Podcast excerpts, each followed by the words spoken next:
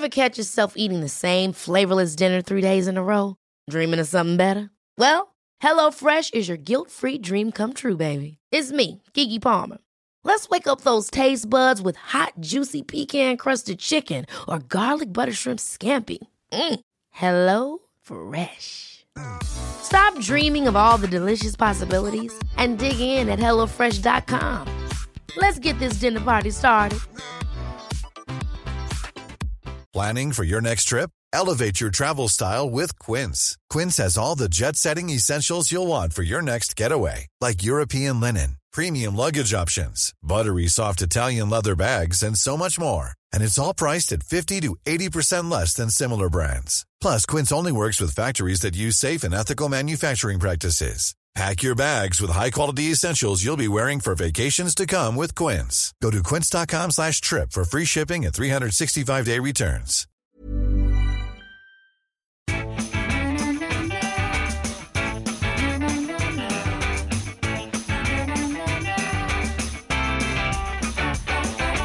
Hej! Grönsakslandet är här igen och Elin, du är tillbaka. Var har du varit? Jag har varit i Paris och längtat tillbaka nu på slutet. När det började töa så känner man ju att odlingssuget blir outhärdligt. Det kliar i fingrarna, ja. Det är samma här. Jag längtar verkligen efter att börja odla ordentligt. Och det är fler än jag som har längtat efter dig. Det visar sig att tittar man på vår Facebook-sida så längtar folk efter både dig och mig. Och det är väldigt glatt. Vad himla härligt. Ja, det är ju superhärligt. Och inte minst har jag en liten fin historia att berätta. Och det är att jag träffade en kvinna på en trädgårdsmässa som berättade för mig att hon har varit utbränd. Hon har drabbats av utmattningsdepression och kunde faktiskt inte göra någonting. Men hon hittade Grönsakslandet och har lyssnat lite i taget, sakta försiktigt, och så har blivit lite bättre. Och jag är så jätteglad för att vi och odling kan bidra till att folk faktiskt mår lite bättre. Jag blir rörd. Ja, visst är det härligt. Jag vill hälsa till henne. Jag har tyvärr glömt bort hennes namn. Det har jag hemma uppskrivet. Men stort hjärta. Alltså verkligen. Det tycker jag också säger så här ganska mycket om, alltså det känns som att så här, hälsa och odling är så enormt tajt sammankopplade. Mycket. Min favoritundersökning nästan i världen, förutom den som säger att folk som komposterar är underrepresenterade inom brottsstatistiken, handlar om det här med hälsa och grönska. Du vet den här klassiska undersökningen från ett sjukhus i Pennsylvania tror jag, på 70-talet. Där de testade folk på två olika sidor av en korridor i ett sjukhus. Där den ena sidan av korridoren hade liksom utsikt mot så en ganska deppig trädunge, men dock en trädunge. Och den andra sidan av korridoren hade utsikt mot en stenvägg.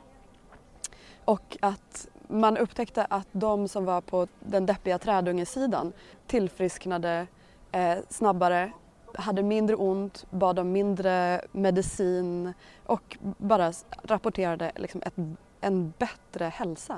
Tack vare en dunge. Ja, men grönt är bra för själen. Jag har precis läst en bok av Eva Robild som kom ut här nu i våras. Alltså hon kom inte ut utan hennes bok kom ut. Och där hon skriver just det här, hur bra det gröna livet är för oss människor.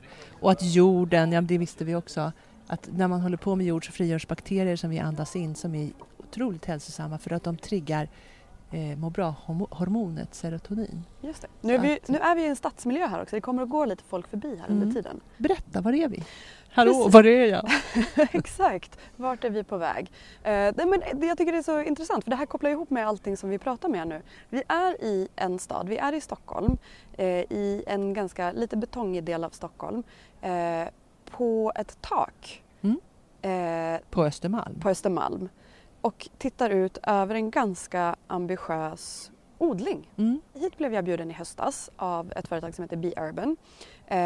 Som liksom hade en första liten, vad säger man, bandklipparceremoni i stort sett. Sneak peek. Ja, en sneak peek på det som skulle komma här.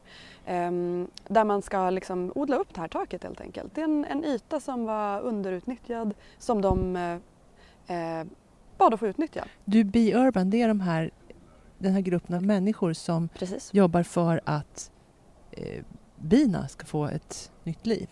Exakt. I stadsmiljö? Eller i hela miljön? I hela världen? Nej, men städer har ju visat sig vara ganska bra för bin. Vårat odlingslandskap ute på landet just nu är ju så ofta en monokultur. Mm. Alltså man kan åka genom ett landskap och det blommar intensivt av raps i en vecka, jag vet inte. Sen blommar det inte alls. Och då finns det ingenstans för bina att hålla till. Medan i en stadsmiljö så har du privata trädgårdar, du har parker, du har små blomlådor. Och alltså är städer helt, just nu faktiskt ganska bra för bin. Det tror man ju inte. Exakt. Och då jobbar just Be Urban med att underlätta för bin och människor att interagera i stadsmiljö. Ja. Typ. Snyggt. Nu sammanfattar deras verksamhet ur minnet. Ja, men det var inte dåligt tycker jag. Det tror jag de blir jätteglada för. Om ja. Nej, men då tycker jag att det här handlar om rädda bina. Rädda bina är hela poängen. Mm. Eller hjälpa bina att hjälpa sig själva i alla fall. Och det här så är det ju hela tiden. Exakt. Odling och jordar och djur och de har ju det här. De kan det här. Ja. Om vi slutar sabba. Ja. Stoppa sabbet. Precis. Och det här taket är då lite av ett experiment. Och jag tycker att det är intressant för att det här är också... De har gjort lite här som vi pratade om i det här...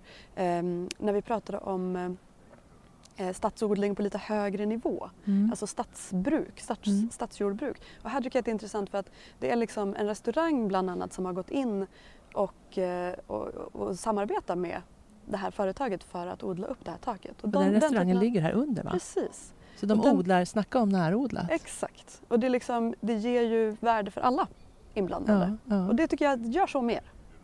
Men berätta, hur är det uppbyggt här nu? Kan inte du beskriva det här? Jag ser ju, men lyssnarna gör ju inte det. Det här är ju då ett stort platt tak med många olika, inte biotoper, men många olika odlingsdjup. Där planen är att man ska experimentera dels med liksom ett lite kargare alltså tak, vad heter det? Grön takodling. Ja, det är en bädd här med taklök. Precis. Där det är liksom ett väldigt tunt lager substrat /jord. Och även istället för djupbäddar, högbäddar, alltså vallar. Mm. Men jättefina, de är nog nästan 50 centimeter, va? Precis, men man ser liksom att det är väldigt mycket blandade grejer här. Det är lite kolbitar och vanlig jord och det är lite halm. Och här sticker det upp någonting också. Mm. Är det piplök? Det är något perent i alla fall. Någon form av perennlök. Vi säger piplök. Ja. Jag ska berätta att jag vet inte, jag tjuvsmakade på ett blad. Men det är nog piplök. Var det lökigt? Det var lite lökigt, ja. Och i de lite högre bäddarna så planerar man att ha grönsaker just. Mm. Och sen så hoppas man kunna plantera riktiga träd också. Det här kommer att vara ett experiment. Oj, men hur går det med taket? Exakt. Hur går det med taket? Vän av ordning? Då ska jag berätta en liten träd- och takhistoria. Där jag bor i bostadsrättsföreningen på Södermalm, en bit härifrån. Mm. Där hade vi ett vackert glanskörsbär. Oh. På innergården, och innergården är taket till garaget. Vi var tvungna att ta bort det för att det kröp ner i betongen, rötterna. Åh nej! Jo, det var tråkigt. Och hur vet man sånt här? Hur tar man reda på sånt här? Man kanske får odla i kruka. Ja, odla i kruka. Oroar du dig någonsin för bärighet när det kommer till att anlägga den här typen av trädgårdar på tak? Jag tycker att det måste vara ett av problemen med takodlingar. Men det är klart att innan man börjar odla på ett tak så måste man ju försöka förstå och kolla hur mycket kan det där bära. Samtidigt som vi lever i ett land där det vräker ner snön i jämna mellanrum som sen smälter och rinner av. Så att i princip borde ju husen vara byggda för att tåla tyngd och även ha planerad avrinning. Ja. Så kan man ju tro i alla fall. Ja. Men hur ska man kolla då, tror du? Alltså, att det verkligen håller? Så att det taket rasar in. Ja, jag tycker det är en superbra fråga. Hallå, kommer en gurka i huvudet när man sitter och äter?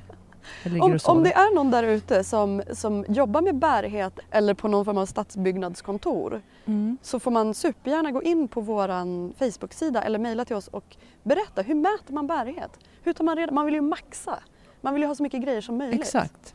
Jag har ett favoritställe som jag längtar till, och det är en stadsodling i Köpenhamn. Mm. Och när man läser på om den, jag har inte varit där ännu, men jag ska dit.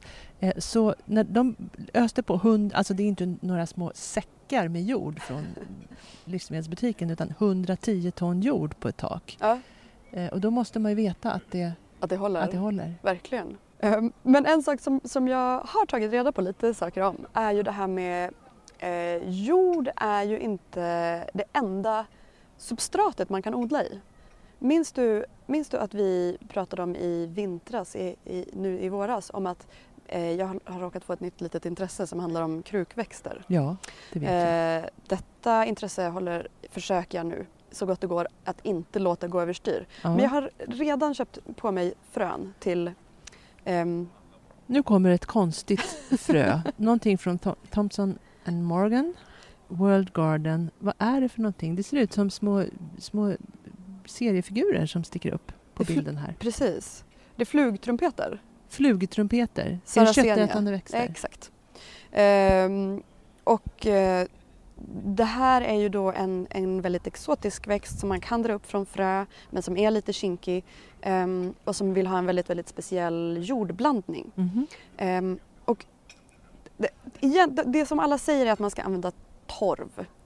Och sen så vill man inte gärna vara med och förstöra torvmossar i Estland. Nej. Eller på andra ställen där de vill ha sin torv och behöver sin torv. Mm. Eftersom torv är en ändlig resurs. Exakt, precis. Torkar ur också. Precis. Mm. Och då har jag upptäckt kokosfiber. La la la. Det har jag också. Berätta. Ska jag börja? Ja, börja. Nej, men okej. Så kokosfiber vet jag väldigt lite om. Men den väger inte så mycket och den håller enormt mycket vatten på samma sätt som torv. Och den går... Om man vill odla flugtrumpet så kan man använda kokosfiber och sand. Jaha. Till exempel. Men om man vill odla någonting annat så kan man ha kokosfiber och jord och få en mycket lägre vikt. Aha. Än om man har bara jord hela vägen. Kokosfibret väger ingenting. Men jag har också odlat. Jag har faktiskt sått mina kronärtskockor i kokosfiber i år. Och hur känns de hittills? De känns fina tycker jag. Ja. Det är väldigt lätta krukor och jag tycker att det är ett litet problem tycker jag. Jag tycker de håller fukten lite för bra för att det är väldigt fuktigt. Det blir nästan blött. Ja, och om någon annan är där och vattnar typ ni vet vem, han som jag bor med, då vattnar han så förbannat mycket så att då blir det lite för blött så då ruttnar de faktiskt, de små rötterna och då, så det är några som har rykt. Att man så Lenny-vattnar med som människor, att man bara, jag vill krama. Ja, precis. Ja, nej, men precis. Men kokosfiber som är i en blandning med jord på ett tak skulle kunna göra ens krukor lite lättare och i år när vi... Även balkonger. Och på balkonger. Ja. Och i år när vi går in i en sommar där stora delar av Sverige förmodligen kommer att drabbas av vattenbrist. Mm. Så tycker jag att det är en bra idé att börja experimentera med det här som ett täckmaterial. I Paris där jag precis kom ifrån så täckodlar man ju alla parker nu. Som standard. Ja. Precis efter jul så luktar det julgran i hela Paris för att de flisar upp, man lämnar in sin julgran på parken och så flisar de upp granen på plats och använder den som täckmaterial i sina bäddar och runt träden. Det är ju fantastiskt. Visst är det? Alltså det är ju det här gamla vanliga, inget som växer i trädgården eller i odlingarna ska någonsin lämna den. Nej. Precis, ingenting tillkommer, ingenting försvinner. Nej. Och det ska man försöka jobba med. Precis. Har jag pratat om det här tidigare, men det är väldigt angeläget för mig att få säga en gång till i så fall. Så här års så är ju folk ute som dårar i sina villaträdgårdar, framförallt på de här små, lite mindre trädgårdarna. Ofta är det män som vill ha gröna fina gräsmattor som inte står ut med att det är lite skrufsigt och skräpigt på tomten. Så de tvingar sina medmänniskor att vara där ute i trädgården och sopa och rensa och kratta och så samlar man ihop allt löv och skrufs och växtrester och gammalt ris och grenar. Stoppar det i plastsäckar som man trycker proppfulla. Sen hyr man sig ett släp. Så sätter man plastsäckarna med trädgårdsskrufset på släpet, kör till återvinningsstationen, lämnar det på återvinningen. Och när man ändå har hyrt släpet, då passar man på att åka förbi trädgårdshandeln för att köpa, vadå? Lite jord, lite gödsel och kompost. Mm. Den kompost som man just har varit och kastat. Det här är ju, vi sitter och fnittrar och är så här, gud herregud. Så här. Mm. Men, och det här, jag känner ju, jag har släktingar som de åker inte iväg med det men bränner upp. Ja, men jag känner jättemånga som gör så. Och det är så här, det är lätt när man väl älskar att kompostera. Mm. Jag skulle vilja att vi hittar motivation för de som inte älskar att kompostera. Jag tror att det handlar mycket om att stå ut med att det faktiskt ligger en hög med växtmaterial i en hörna av trädgården. Mm. Och att man kanske, om man inte står ut med att se den, att man bygger någon liten, man kanske placerar lite buskar runt omkring eller någon liten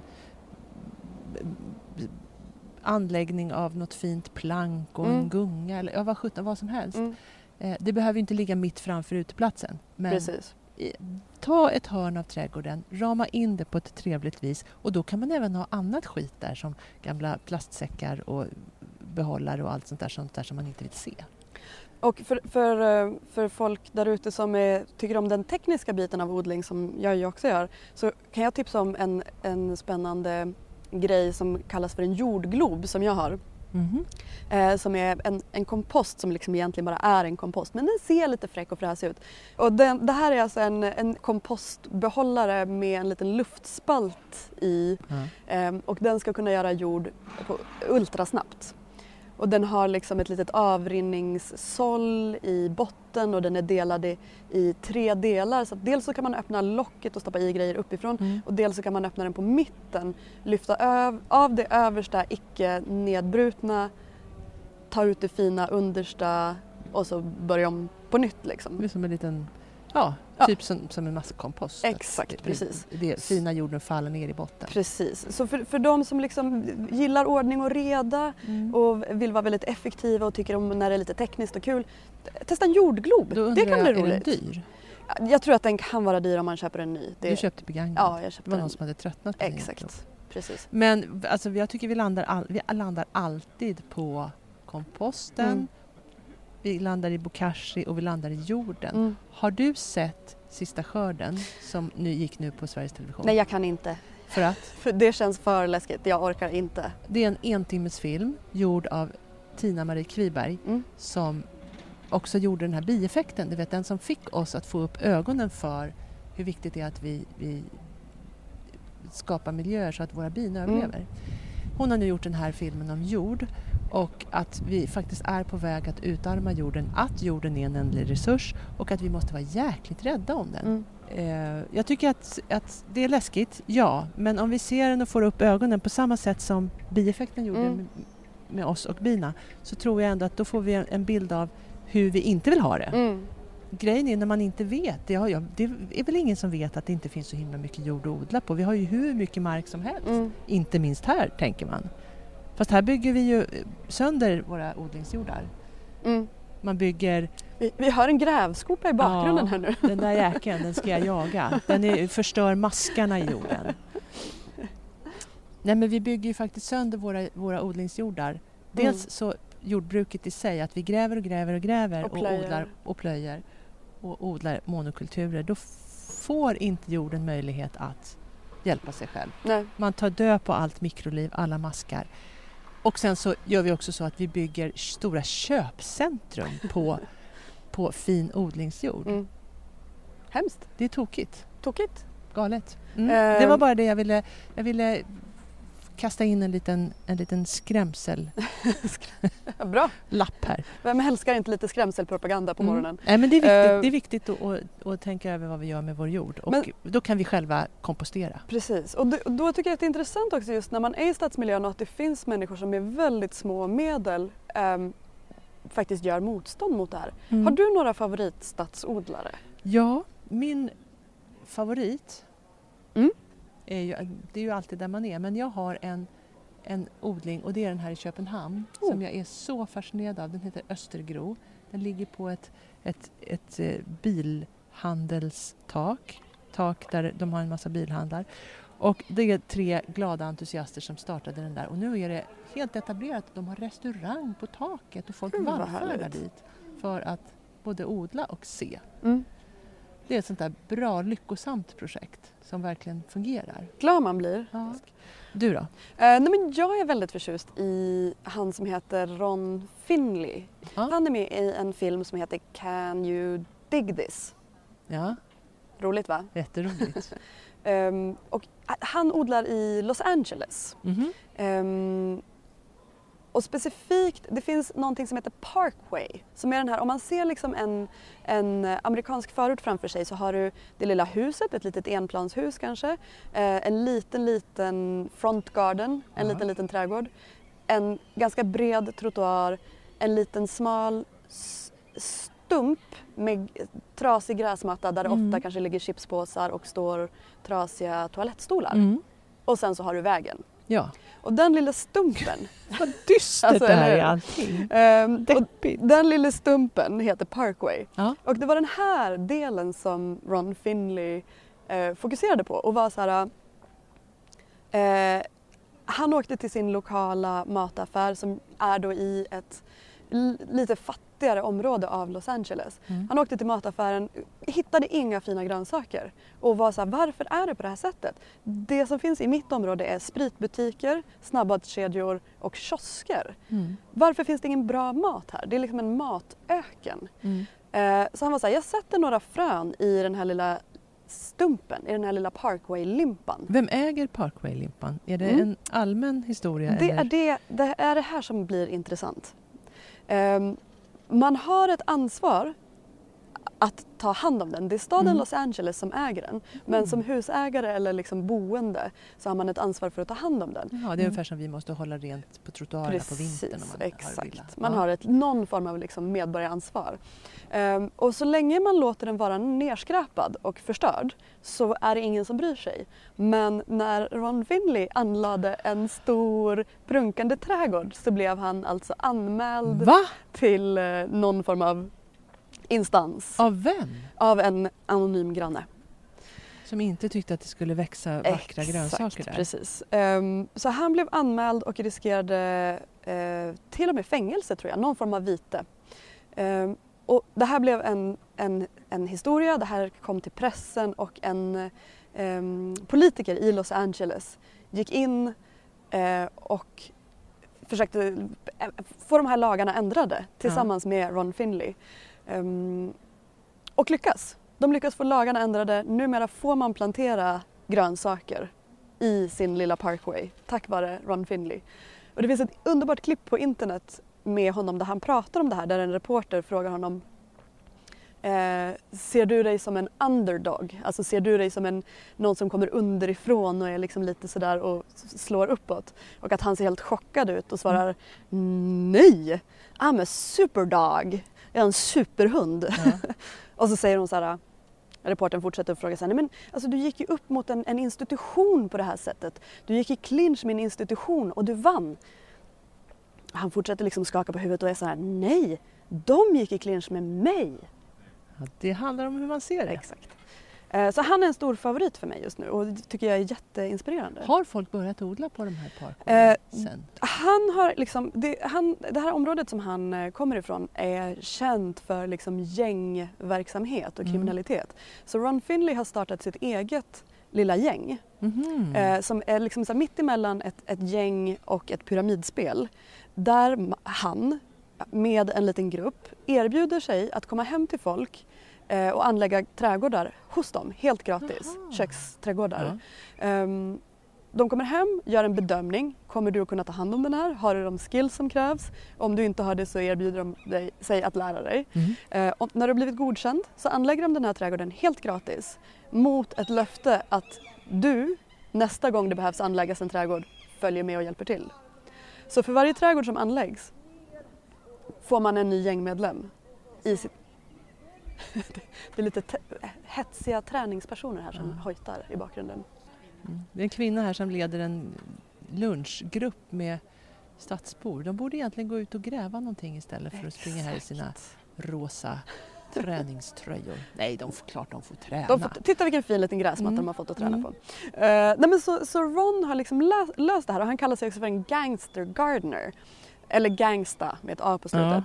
Och anledningen till att han ser sig själv som en gangsta är för att han ser liksom hur ett stort främmande gäng kom in i hans område. Alltså till exempel snabbmatskedjorna kom in i hans område och hotade hans säkerhet och hans hälsa. Och bestämde sig för att göra motstånd. Och då gör han det med en spade. Så därför ser han sig som en gangsta gardener. Det är ju jättefint. Visst är det fint? Och så får han med sig ett gäng. Jag blir nästan lite så där i man blir nästan lite så här, man tror att de går omkring med skinnvästar och spad här. Han ser cool ut. Han ser grym ut. Ja, får jag dela med mig av en historia till ifrån Ron Finleys värld. Som handlar om en kvinna i hans område som var rädd för att gå ut. Hon bodde precis vid en basketplan som var liksom väldigt lite övertagen av hoodies, killar i huvtröja som ser ut att inte ha något gott i kikaren när hon sitter inne i sitt lilla köksfönster och tittar ut. Så hon vågade inte gå ut på kvällen på sin egen liksom, i sitt eget område. Och så kom Ron och hans gäng dit, anlade 12 stycken små odlingslådor, alltså ingenting extremt utan bara 12 odlingslådor, och plötsligen så förändrades hennes liv. Hon är en kvinna liksom som har flyttat in från amerikanska södern, som hade en massa odlingskunskap som när hon kommer till stadsdjungeln blir värdelös, för där finns det ingen odling. Nej. Och när de här odlingslådorna dök upp så blir hon liksom plötsligen områdets matriark, den kunniga personen som har värde och har en massa kunskap som andra människor är intresserade av. Fantastiskt. Jag tycker det här är så bra också, för att jag menar om vi så här, sätter det i ett sammanhang där vi själva befinner oss.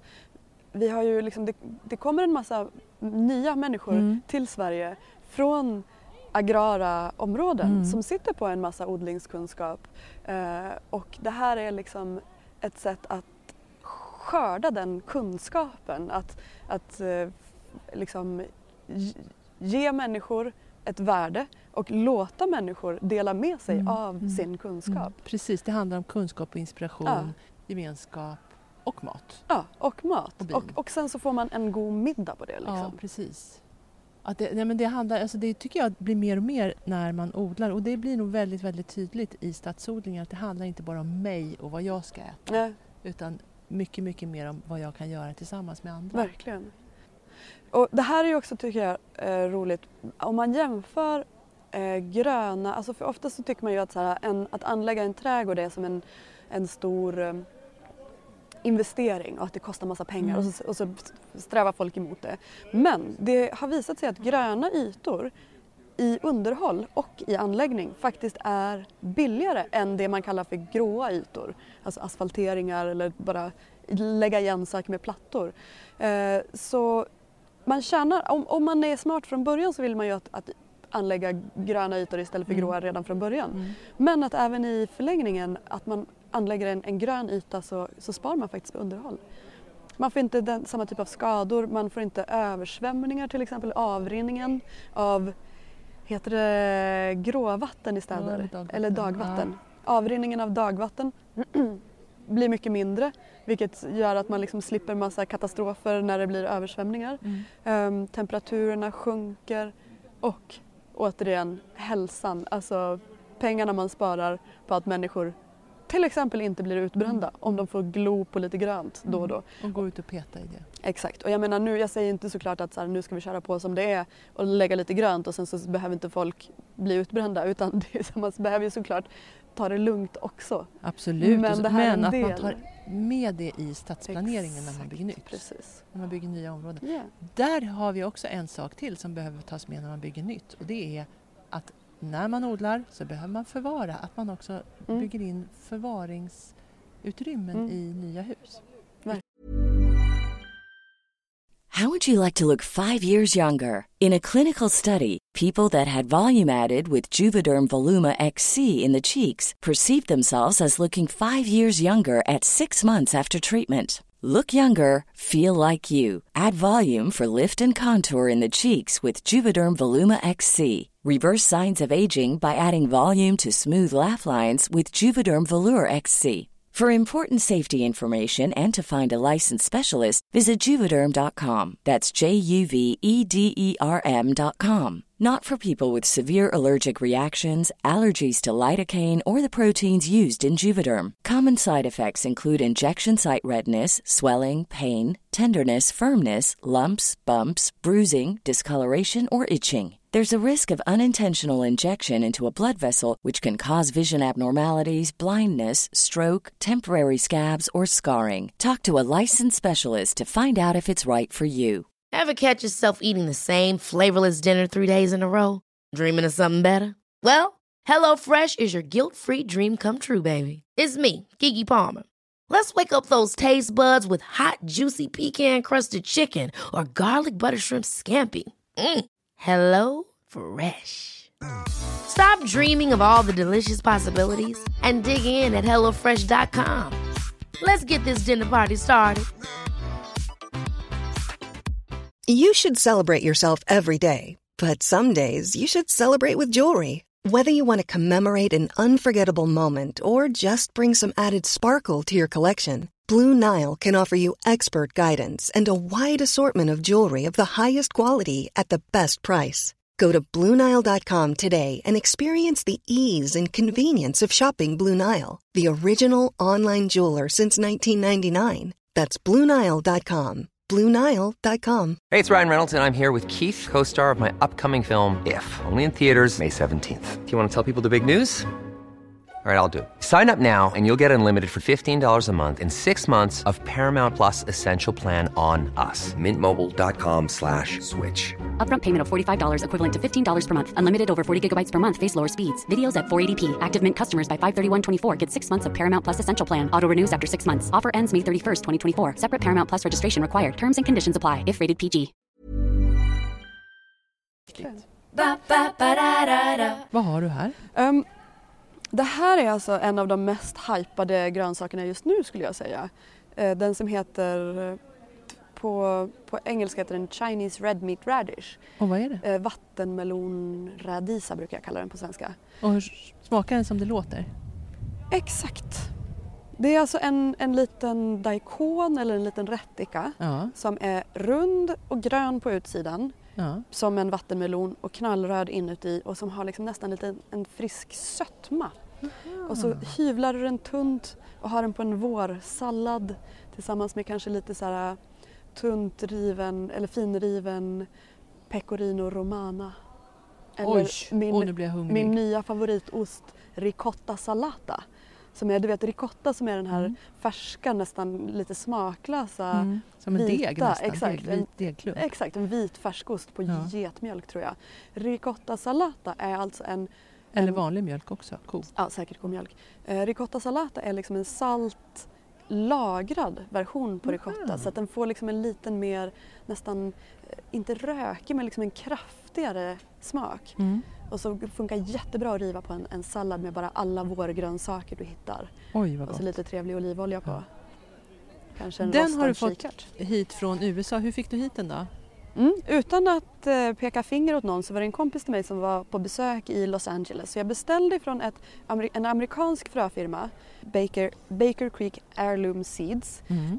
Och var tvungen att be dem om speedy shipment, extra snabb shipping för att de skulle hinna till min kompis som var tillfälligt hälsade på i Los Angeles. De satte min order högst upp på listan. Skickade fröerna typ över natten. De hann fram till min kompis som packade dem i sin väska. Checkade in dem, flög hem till Sverige och gav dem till mig. Och hur ligger det till? Vi har pratat om det förr. Får man ta in frön från USA? Min känsla är, det här är ju knepigt, min känsla är att det är en handelslag som förhindrar det här. Sen finns det ju såklart frön som är invasiva och svartlistade av Naturskyddsverket. Typ parkslide. Parkslide och skunkkalla tyvärr nu också, som är så himla fin tycker jag. Och lupiner tror jag också. Luktar skunkkalla skunk? Nej, jag tror mer att den växer i en väldigt, väldigt så här kärrig... I och för sig, alla som heter skunk brukar ju lukta. Mm. Men jag har sett den i växa i miljöer där det är svårt att avgöra om det är den som luktar eller... Eller om det är kärret. Ja, exakt. Okej, gå vidare. Min känsla är att det är en handelslag som förhindrar att vi får ta in fröer på det här sättet. Fröer är olagliga att handla med. Men man får fortfarande ge bort. Jag tror att det var den här hemska fröförordningen i EU som sa att man inte ens fick ge. Att eftersom att den inte gick igenom så får man nu ge människor frö. Mm. Jag fick av Stefan Sundström ett roligt litet fröpaket som han... Jag träffade honom på ett föredrag där jag var, där jag var och pratade. Och då var han där och lyssnade och det var ju också otroligt glatt. Honom som man gärna själv vill lyssna på. Verkligen. Han var där och hade med sig frön till en vit tomat. Och dessa frön hade kommit resande till Sverige med hjälp av, nu ska vi se, basisten i Weeping Willows. Det är roligt. Ja. Rock i rabatten. Ja, sådana frön gillar man att ha. Verkligen. Ja. Det är ju dokumentation när man samlar frö är ju superviktigt. Mm. Nu när det känns som att så här, intresset för att spara sitt eget frö blir större. Mm. Dokumentation, skriv ner, fota, kom ihåg. Allting. För det är då man kan sitta och säga såna här saker. Precis, till varandra. Exakt. Jag har minsann frön från... Jag har också frön till Linné Tagetes från en jättegullig fotograf på TV4. Linné Tagetes som ju var föreningen Sesams mest efterfrågade frö förra året tror jag. Va? Och det har jag hemma. Alltså det är ett fantastiskt frö. Ner med dem bara, ner med dem. Älskar Linné Tagetes. Mm, det är vackra. Det är alltså den finaste tagetesen. Som flikig blomma. Flikig och även att den, har du tänkt på att så färgen är liksom som den allra mest så djuprött, sammetsaktiga liksom. Kronbladen är helt, jag kan bara sitta och stirra på den. Och det är som man kan titta in i och så hamnar man i en annan värld. Och det är så roligt också för att tagetes som har kanske rykte om sig att vara lite så här prudentlig typ. Ja. Och sen så kommer den här Linné Tagetesen och bara ser ut som en vilding. Alltså tagetes överhuvudtaget har ju gått, tycker jag, från tantblomma till trendväxt. Håller med. Bra, går att äta också. Ja. Men du, vad har du mer här i fröväg? I fröväg så har jag också den här. En liten knubbig morot. Exakt. Oxhjärta morot. Som jag har aldrig lyckats med morot. Detta är inte en stolthet. Men jag har aldrig lyckats med morötter. Och jag har alltid haft... Vad händer med dem? De kommer framförallt inte upp. Och om de kommer upp så är de helt, vad heter det, Dr. Moreau helt missformade. Mm. Det ser liksom ut som någon sorts Frankenstein-morot. Mm. Och sådana här som man kan ta bild på och skicka in till lokaltidningen. Exakt, så precis. Och så här, om de kanske hade varit så lite mer livskraftiga, vilket de inte är. Mm. Och den här oxhjärtamoroten ska vara då specifikt bra om man har lite lerig och stenig jord. För istället för att bli lång och slank så blir den kort och tjock. Blir som en liten knubbig. Men då behöver man kanske inte ha så djup jord heller. Passar bra på en takodling. Verkligen. Kanske. Bra. Och sen så har jag också den här glass gem. Den som jag tror kanske heter... Det är en majs som jag tror heter kanske Painted Mountain. Det är alltså en regnbågsmajs. Mm. Det är en bild på den. Den är helt fantastisk. Ja, den är faktiskt helt sjuk. Och den, både du och jag har ju haft, det har varit utmanande att odla majs. Mm. Men jag försöker igen. Ja, jag kommer också försöka i år. Bra. Det är dags att så nu. Mm. Mm. Jag har brukat så för tidigt. Jag tror att det är det som har varit mitt dilemma. Att jag var för ivrig. De blir rangliga. Ja, det blir inte bra. Och nu ska du jaga iväg härifrån för du ska ta dina nyinförskaffade frön och dra iväg till ditt älskade torp som du inte har sett på ett tag för du har varit bortrest. Exakt. Längtar du? Alltså jag längtar så mycket. Jag längtar så mycket. Och jag har fått min tvättgryta. Nej, har den kommit fram? Hurra! Med bistånd från olika människor. Ja, från en hel grupp människor. Det här har ju varit en thriller i 10 delar som utspelat sig under 2 års tid. Att jag ska få en tvättgryta till torpet. Tvättgrytan från Bromölla har ni landat i Sörmland. Precis. Så nu kommer jag kunna tvätta mig. Vad bra! Nu behöver jag aldrig mer återvända till civilisationen. Har du vatten på torpet då? Ja, men vi hoppas på att få lite vatten i år. Men sen så, jag tycker att vi startar en täckodlingsutmaning redan nu. Ja, berätta. Det kommer att bli vattenbrist i Sverige i sommar. Ja. Så låt oss alla täckodla. Mm. I alla fall på en del av trädgården. Börja med en liten del. Mm. Och ingenting som växer i trädgården ska någonsin lämna den. Allting som går att lägga på olika odlingsbäddar ska läggas där på. För då får maskarna, våra underbara jobbarkompisar i jorden, någonting att jobba med. Mm. Vi hindrar också jorden från att avdunsta vatten.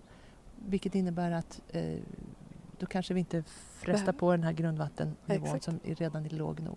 Och så håller man tillbaka lite ogräs. Ja. Så, nu drar jag till torps. Det gör du rätt i. Jag ska också göra det, fast jag väntar till imorgon.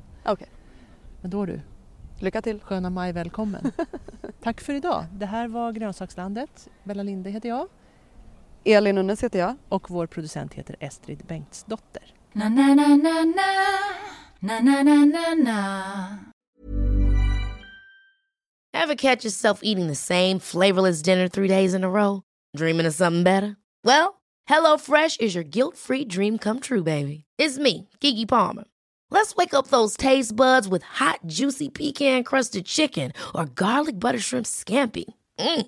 HelloFresh. Stop dreaming of all the delicious possibilities and dig in at HelloFresh.com. Let's get this dinner party started. Mom deserves the best, and there's no better place to shop for Mother's Day than Whole Foods Market. They're your destination for unbeatable savings, from premium gifts to show-stopping flowers and irresistible desserts. Start by saving 33% with Prime on all body care and candles. Then get a 15-stem bunch of tulips for just $9.99 each with Prime. Round out Mom's menu with festive rosé, irresistible berry chantilly cake, and more special treats. Come celebrate Mother's Day at Whole Foods Market.